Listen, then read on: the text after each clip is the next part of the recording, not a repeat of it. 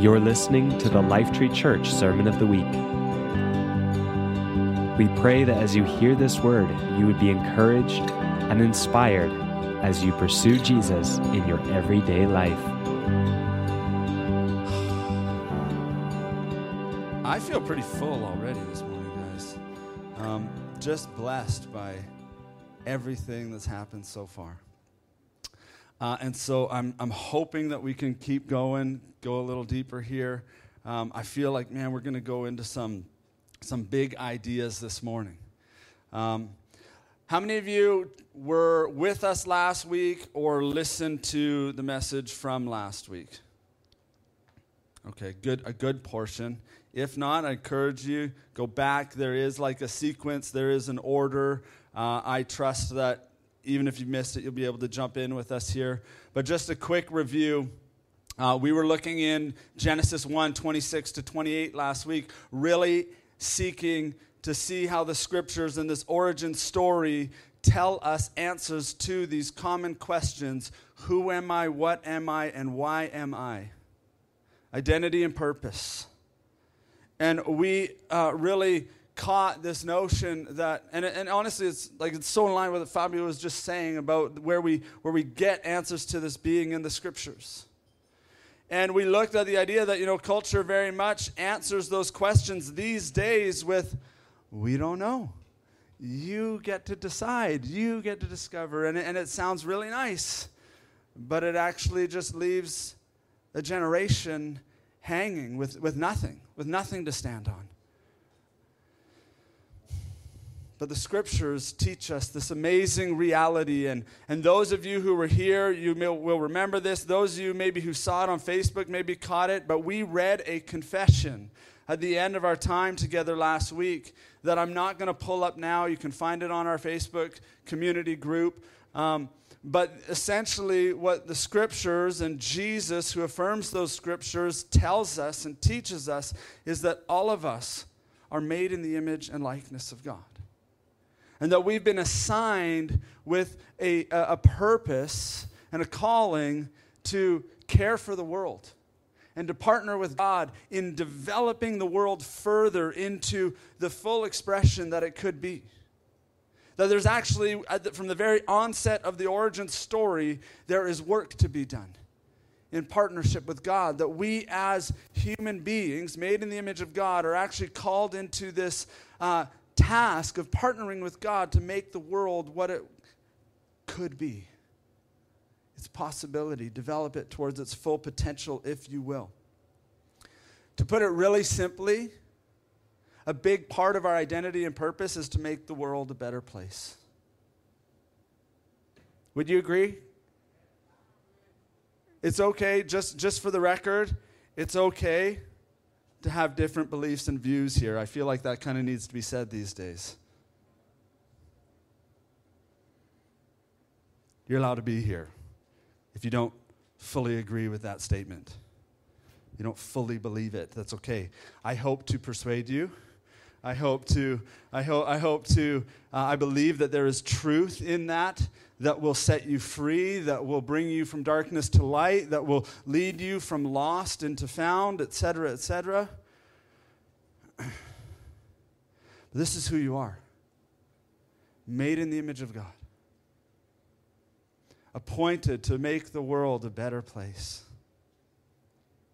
And in being in God's image, with the power and the capacity to actually do so, to actually help to make the world a better place. And I find it so interesting. This is where we're going to kind of start diving into some new stuff today is that I find it so interesting that the imagery that the origin story gives us is that we're placed in a garden. What is a garden? A garden is a place where you recognize that what you sow, you will reap right? What you plant is going to come up out of the ground. And there's this idea that actually what we contribute to the world in which we have been placed will produce fruit, good or bad. Are you still with me?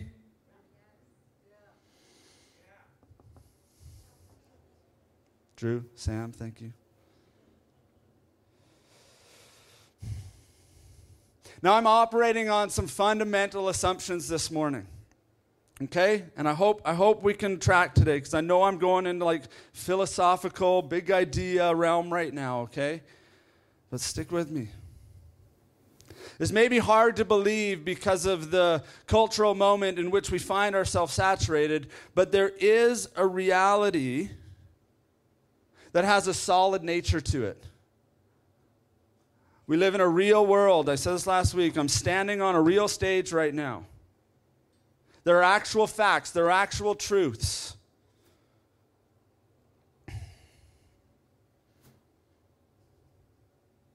Some people find that very idea that there is hard, fast, objective truth, they find it oppressive and restrictive. Don't confine me to your, your truth, right? Sound, sound familiar? Anybody? Are, are you with me? Okay, as I know, I know it's like we're still in this big idea realm. So here's, here's the idea that I want to put forth today and then, and then dig into, okay?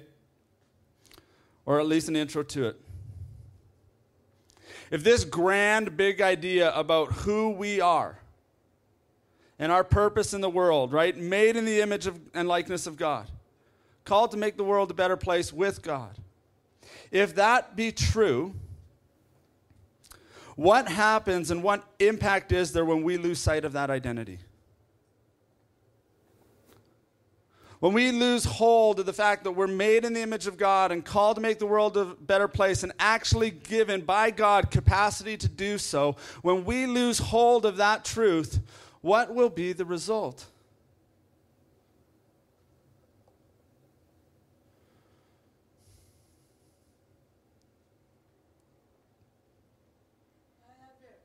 I love you too, Sam.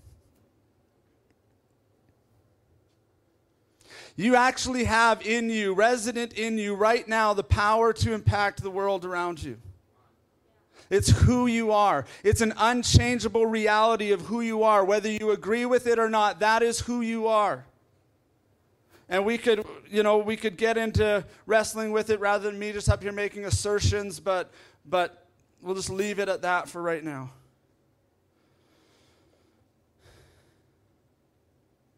If that be true, that we're actually called into this partnership with God to make the world better, to make it what it could be, etc., etc., the result of losing hold of that is not a beautiful world. And there's something really, really rough that happens to us when we do not live according to the truth. Somebody uh, this week forwarded me a podcast to listen to by a man who wrote a book, and the title itself just caught me. And the title of the book, you may have heard of it, it's called Live No Lie. And, and when I heard just the title, it's like my mind starts going off in all sorts of directions because what I know about myself and what I would assume you probably know about yourself, or if you don't, I hope this helps you. But when you are living in a way that you know does not accord with what you know to be true or with what you value, it is exhausting. It diminishes you. Can anybody relate to what I'm saying right now? When you have in you, I know this to be true, I value this, but I'm living like this, one of two things has to happen. You either numb yourself to your values and what you know to be true, or you have to change your behavior to align to what you know to be true and what you value. And I'm telling you, what we've got as a society right now, after almost two years of the experience we've been having, is a lot of exhausted, diminished people because we are being required to live according to values and, and behaviors that do not match necessarily ours, right? And I get there's a whole wrestle between which values to prioritize and all that sort of stuff, and I'm not even going to go there today. I just wanted to, to, to say I know we can relate to this idea that when I live a lie, and when I live out of sync with what values I have that are based on the truths I believe, it diminishes me and it exhausts me and it wears me down. And I believe it does for you as well.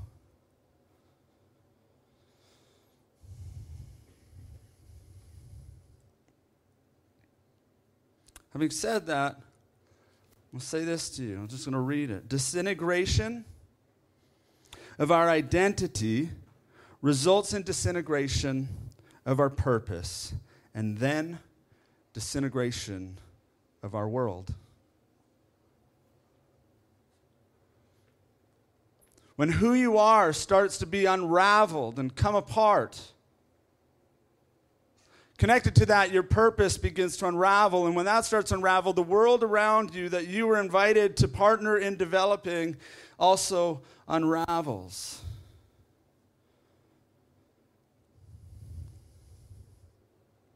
How many of you know the, the, the, the old poem, Paradise Lost? You ever heard of that title, Paradise Lost?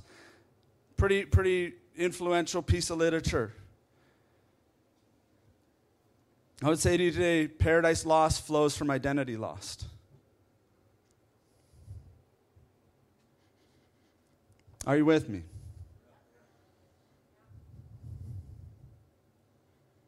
I know we're still just a big idea realm right now.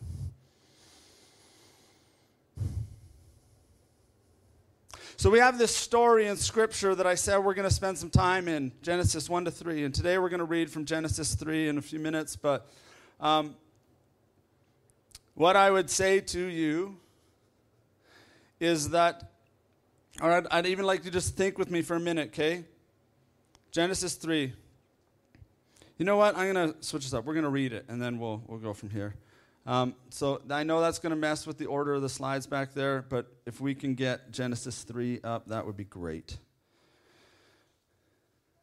Can I get a nod or a thumbs up when it's up? All right. Father, I ask for your word to do what you've appointed it to do from long ago in our time together this morning. Here it is. Now the serpent was more crafty than any of the wild animals the Lord God had made. He said to the woman, Did God really say, You must not eat from any tree in the garden? The woman said to the serpent, We may eat fruit from the we may eat fruit from the trees in the garden. But God did say, You must not eat fruit from the tree that is in the middle of the garden, and you must not touch it, or you will die. You will not certainly die, the serpent said to the woman. For God knows that when you eat from it, your eyes will be open, and you will be like God, knowing good and evil.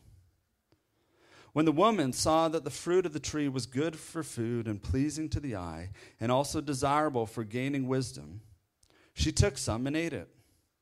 She also gave some of it to her husband, who was with her, and he ate it.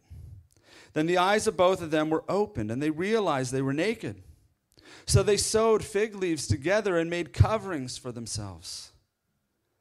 Then the man and his wife heard the sound of the Lord God as he was walking in the garden in the cool of the day, and they hid from the Lord God among the trees of the garden. But the Lord God called to the man, Where are you? All right, there's the story. That's all we're going to read for today. We're going to come back to some of the details in it in a bit.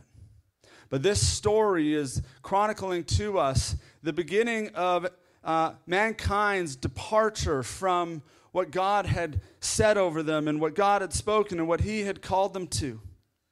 We often refer to this as the fall. It's like the original sin. This, this is the conceptual introduction to us of what sin is and how it functions. Now, coming back to this idea that, that paradise lost flows from identity lost, I want you to, to think with me. What are the stories in Genesis, for those of you who are familiar with it, that follow this story? The story, the first story to follow this story, Cain kills Abel. Death and destruction by a human. Death and destruction to a human by a human. Okay? Next story the flood. Death and destruction to humans by nature. So we see this progression that takes place. We begin to, to, to reject who God says we are. We fall away from that. We depart from it. And the very first story to follow is the very first death documented in human history, and it happens to be murder at the hands of a brother. And God even says right in the story, his blood cries out from the ground. The next story is there's so much wickedness has progressed throughout mankind that this, this flood, this destruction comes. And God in His mercy saves a few, and et cetera, et cetera. But I just want you to see that progression in Genesis. What flowed from the heart of man began to manifest in the world. Are you with me? I know it's big, like put your thinking cap on this morning. And I know you guys have good thinking caps, so don't worry. I just this is, this is, this is a powerful, powerful story. It speaks to us about who we are, what we are, why we are, and what happens when we lose hold of that.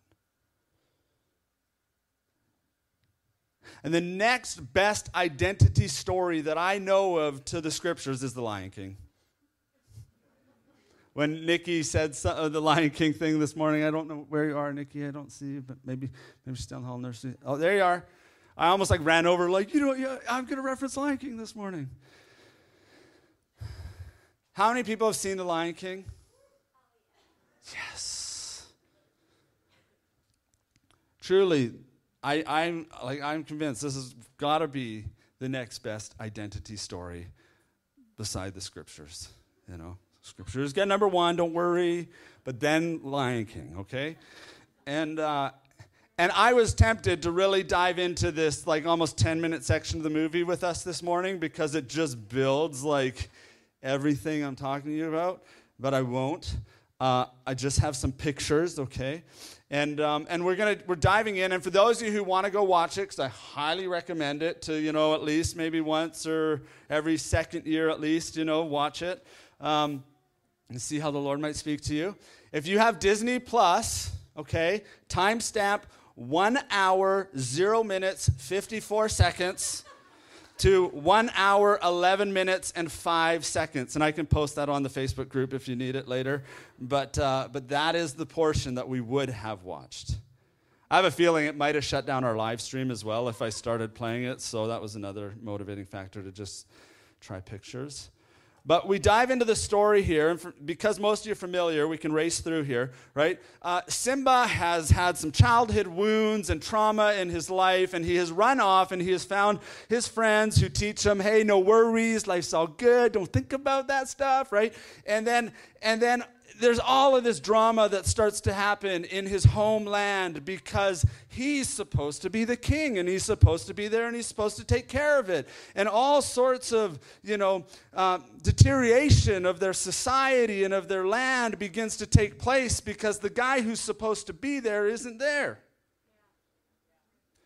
And his friend Nala comes along and we have, Can You Feel the Love? That's before the tam- timestamp I gave you, so if you want that part, you're going to have to back up. But, um, but, but Nala begins to ask him questions and almost confront him the way a good friend should.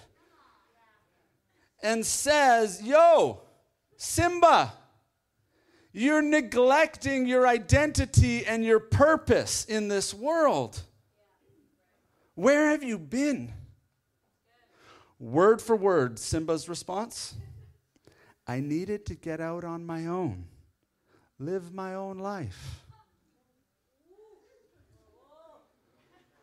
It's in there. I didn't write this stuff. It's just there. I needed to go discover myself for myself and live my own life. She's like, Yeah, well, your home is in ruins. What are you going to do about it? And he and he gets mad at her and da da da da. And then along comes his spiritual director or pastor, maybe, or Holy Spirit, and says, Yo, kid, whacks him on the head, right, with a stick, the whole thing, and it's like, dude, I, I don't remember all the words of Rafiki. I'm sorry, you'll have to go watch it. But you know, okay, this is the part that deserves airtime, I believe, in every church every few years, is, is the next picture. Do we have the next picture? That one, yeah, that one. I don't know if it was already up there. Simba, you've forgotten who you are. And he sits and he's looking in the water, and man, there's so much. I'm not going to go into all the details. You're just going to watch it. But he has an encounter with his father. And his father says to him, Remember, remember who you are, right? And and it's like, oh, I get like chills every time I see it. And he comes back to Nala and his and his boys, and he's like, I'm going back. And there's this whole scene of him running through the wilderness, through the desert. Next picture. And he returns home to find utter destruction and demise to the land that he was given responsibility for. And Nala catches up to him and says, It's awful, isn't it? And Simba says, I didn't want to believe you. Until he saw it for himself, until he actually had his eyes open to realize what was going on around him as the result of his self discovery identity journey, his abdication of his purpose. He's, he's shocked when he sees it. And she asks him, you know, why, what, what changed your mind? Why are you going to come back? And there's this one line, I won't repeat it all, but basically, if I'm not going to fight for it, who will? And then he goes on, he saves the day, and they beat the bad guys, and on it goes. You know, to me, that's like where the movie ends. It could just, it could just finish there, but you know, they got some work to do, clean it up. Um, you with me? I know that was better than all the big philosophy, heady stuff, so now we're going back.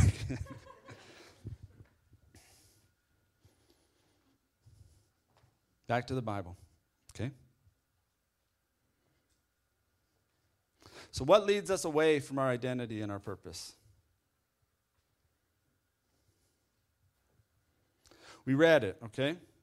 The portion of scripture we read, Genesis 3, verse 1 to 9, good answer to that question. How do we get led away from our true identity and purpose? I'm not going to read it again. I'm just going to reference some points, okay? I'm going to give you what I would call a step by step lead astray strategy.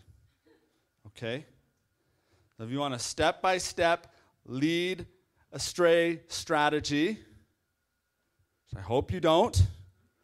I hope you want the opposite and you can just flip this on your own.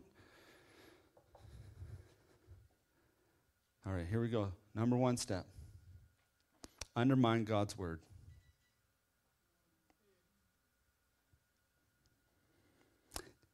What does the serpent say to Eve?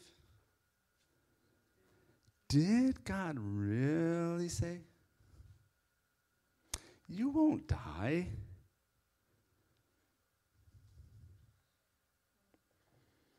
Number one step lead astray strategy, undermine God's word.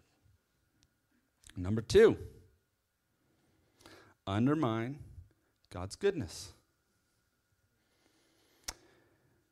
God knew that when you would eat this, essentially, he lied to you. And he's holding out. He's withholding good from you. And if you follow this path over here, I'll bring you goodness.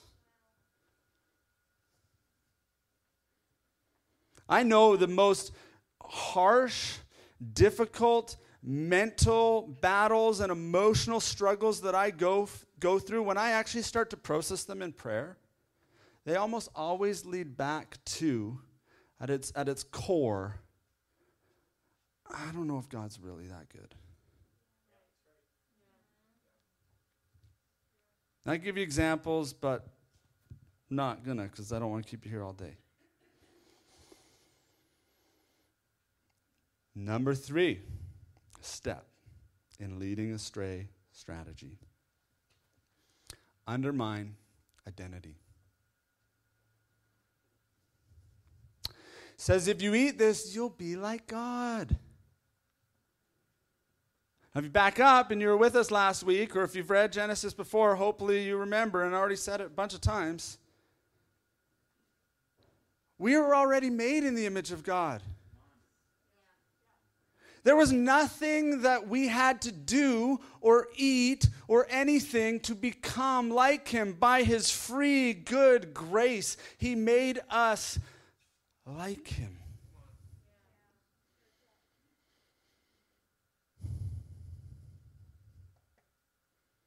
What we don't get in the story and what we don't know is if Eve was never told, or whether she just forgot, or whether she neglected the truth, or where she just like fully rejected it. It doesn't tell us. And in many ways, implied in that is it doesn't matter. What matters is she didn't know who she was. And it made her vulnerable to this idea that if you do this, you'll be like God when she already was. Step number four, and last on the list promise, autonomy, and un- understanding of good and evil independently from God. I'll say that again because it's a longer one. Promise autonomy and understanding of good and evil independent from God. Where do I get that? It says, if you eat this, you'll be like God, and you will know good and evil. You yourself will become the locus of authority in defining that which is good and evil, in understanding that which is good and evil. You don't need anybody from out there or anything from out there or any revelation or anybody else to tell you what's good and evil.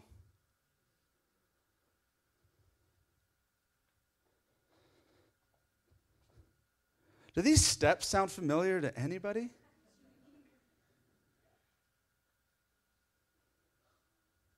And you see how deeply saturated our culture is in these ideas.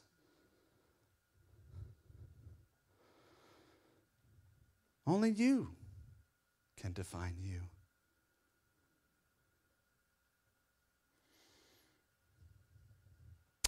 You do you.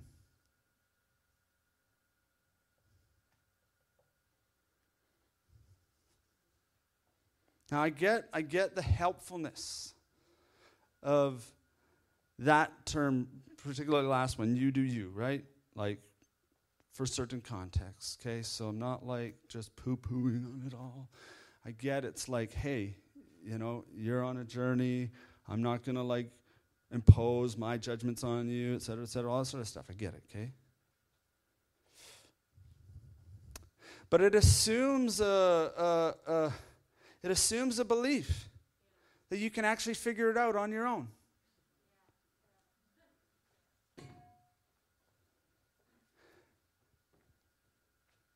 God's not that unloving. And I hope neither are his followers.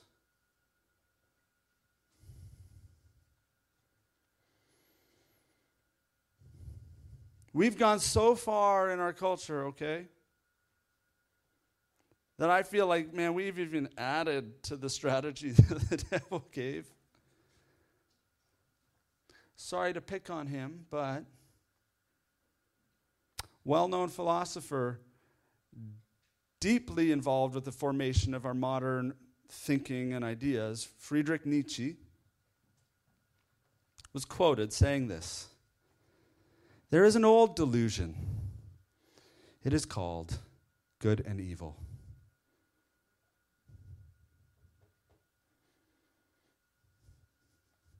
Did you hear that? I'll read it again. Just so you can hear hear it and make what you will of it. You're free to believe what you want to believe. I believe we believe in that, but I do believe there are helpful beliefs in the world.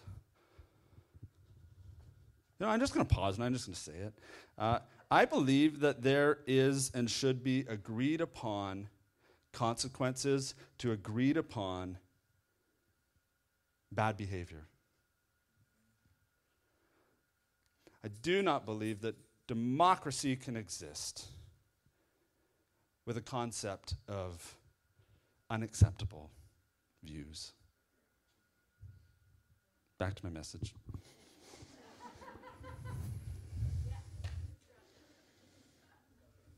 I love all people. I honor and bless our political leaders who serve our nation and sign themselves up for a life of criticism and hate and all sorts of filth that comes out of the mouths of people. Please pray for them.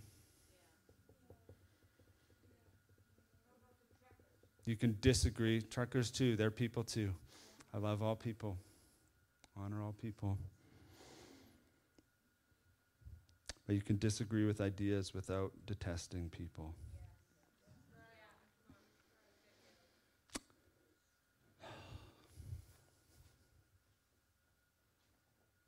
Detour finished. Back on track here. Sorry, guys. I'm just going to check the time here. All right. Just a little, another minute in popular belief. Okay? There is a stream of neuroscience that also agrees with Friedrich Nietzsche that evil doesn't actually exist, and nor does good. They're just figments of our imagination. And that in actuality, what we call evil is simply glitches in the brain that can be corrected through therapy, et cetera, et cetera, et cetera. Now, on one hand, there is some brilliance to this. That the actual um, the actual decision and choice of evil, et cetera, et cetera, right, can be detected through the technology of neuroscience. You can actually see different parts of the brain lighting up with different ideas of love or hate or et cetera, et cetera, et cetera. But if you follow that line of thought, that there really is actually no such thing as evil external from you or good external from you, and it's just a glitch in the brain, Who's to say we don't just start to scan everybody's brain and find the people with glitches and bring them to our facility for three or five years and, and get them sorted out through some therapy before they murder anybody or rape anybody or do anything bad?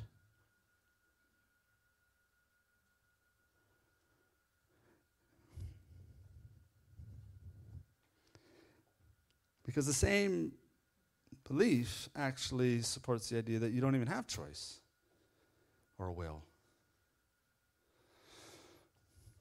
Neuroscience hasn't figured out yet where those choices come from.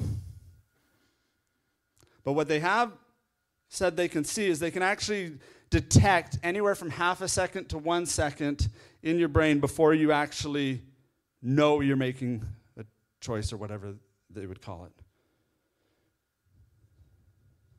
All right. Just to affirm, Scripture teaches us that there is such a thing as good and evil. There is such a thing as your true identity and purpose in the world. And it's so kind as to actually tell you about it and teach you about it. Because to know it and to understand it is actually the way that leads to life.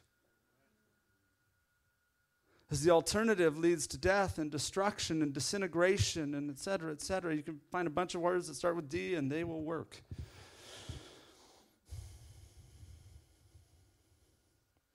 And here's where I want to land. Here's where, where I really want us to, to, to catch this today. Is that true identity discovery and learning to understand good and evil is a relational journey with God and in community. You could go out and discover it all for yourself if you want to try.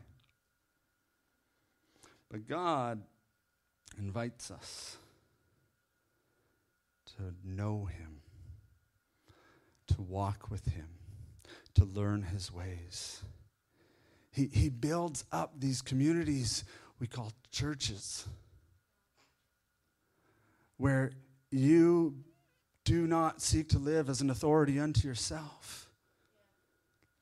You submit in love and honor to one another, and you listen to other people's ideas and thoughts and actually help be shaped by them. And collectively, we actually teach each other and show each other who this God is and what He's like. I know Charlotte's wife, Michael, a good friend of mine, better because I know him in the context of community. Did I call him your wife?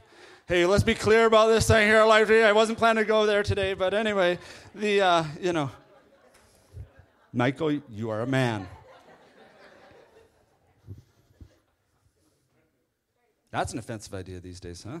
But anyway, um, the, uh, okay, I said I was go there. If anybody wants to talk about what I just said, I would love to. I really would. I really, really, really, really, really, really, really would. Okay. Back to my point. I know Michael better because I know him in the context of community. I asked Charlotte last weekend how their birthday celebration for Michael went, and she gave me a report about it. And as a result, I knew Michael better than I knew him before. When Telsey tells me stories about how she interacts with Michael at work, because she, Michael is her boss, I get to know Michael better. And then when I go hang out with Michael, I experience him in my way, and on and on it goes, right? Okay, so you get my idea, right? It is in the context of relationship with God and community that we actually get to know ourselves better, each other better, and a knowledge of good and evil emerges that's even more clear. Isn't it interesting that in the midst of the story we read this morning, after they have eaten the fruit and done the thing that they shouldn't have done and all that, God, it says, comes to walk with them in the cool of the day. Talk with them, show them, teach them.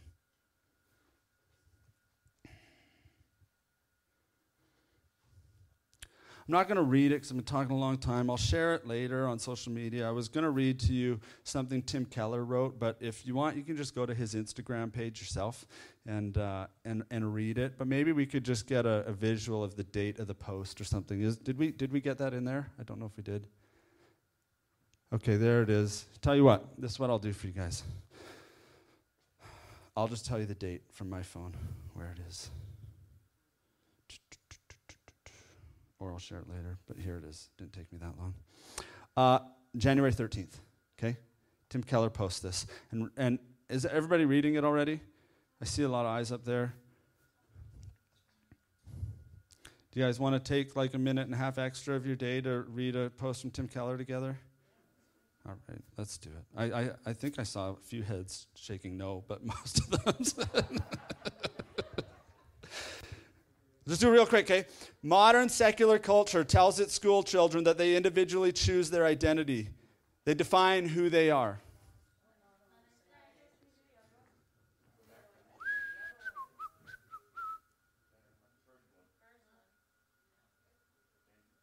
Do we not have it? Okay. Modern, secular culture tells its school children that they individually choose their identity. They define who they are. This is a late modern Western view, begun with the individualism of the Enlightenment, intensified by Freud, and producing what C. Taylor calls the autonomous or buffered self, buffered from anybody else's opinion. In most of Asia, Latin America, Africa, and the Middle East, identity is conceived in a far more communal and relational way. And the secular Western approach is seen as profoundly anti-social. Again, you don't tell me who I am, right? Yet, in most schools in the US, this very white Western approach to identity is being presented to children as if it is an objective, universally true view of human nature and personhood. Next slide.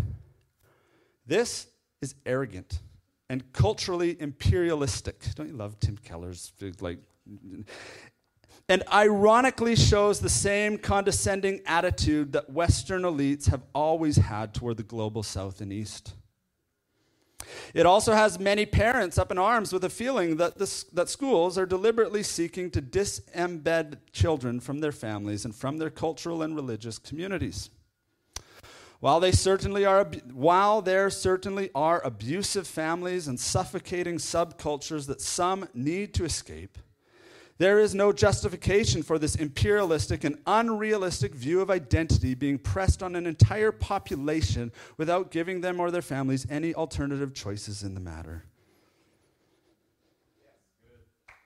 Lord Jesus, thank you for Tim Keller. Bless him. Heal him of cancer in Jesus' name. We're almost landing here, guys, okay? Tim Keller just basically said everything I said in a lot fewer words. yeah, I didn't have a liking. Thank you, Drew. Thank you.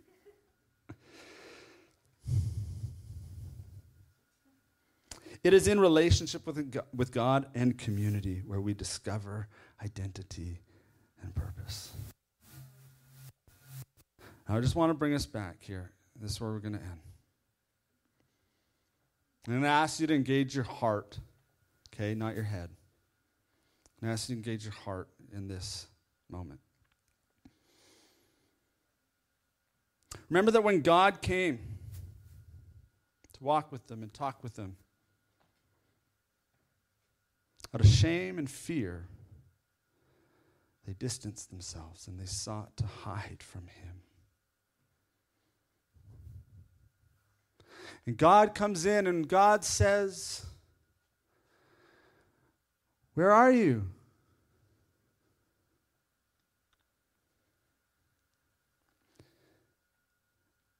God knew where they were, right? I'm pulling your head back into it just for a second, but. It's a question of personal discovery. God knew where they were. So this morning, I want to ask you if you're comfortable to, no pressure to, okay, but maybe even go as far as close your eyes. Right? I know. David Hickson said that's pretty risky. Chuckle, chuckle. Hi. Um, Yeah, if you will. You don't have to. Close your eyes. And hear him say to you, Where are you?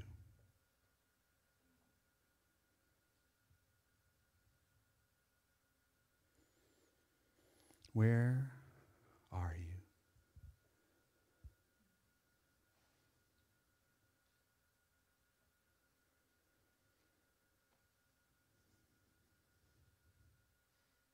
He's come to you and to me and to us in the person of Jesus. Unlike any other moment or any other way in human history, so that you can know him, so that we could see him, so that we could hear his voice, so we could touch him. So, as you hear that question today, where are you? I want to ask you are you near or are you far? Are you acknowledging Him or suppressing the truth of Him? Are you leaning in or are you leaning out? Are you running toward or are you running away? Are you transparent or hidden?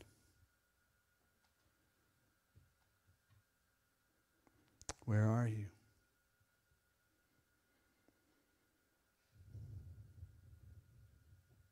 And the invitation is to come to Him. Embed yourself in His family. Know Him and know who you are and your purpose through that. Learn good and evil, right from wrong, the way that leads to life in relationship with Jesus, His scriptures, and His people and join him in the work of making the world a better, more beautiful place. As you allow him to show you who you truly are.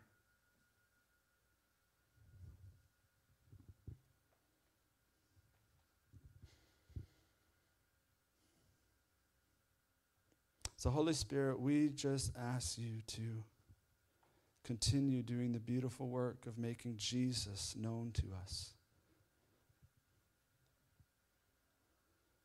Free us. Free us from these elusive, nice sounding ideas that we could figure it out on our own and that we don't need you.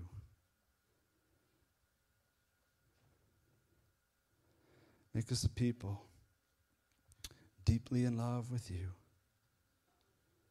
enjoying displaying your glory and your beauty and your likeness in the earth. In Jesus' name, Thank you for listening to the Lifetree Church Sermon of the Week. At Lifetree, we are a family all about declaring and displaying Jesus to transform lives and benefit our city. If you'd like to find out more about Lifetree, you can find us online at lifetree.ca.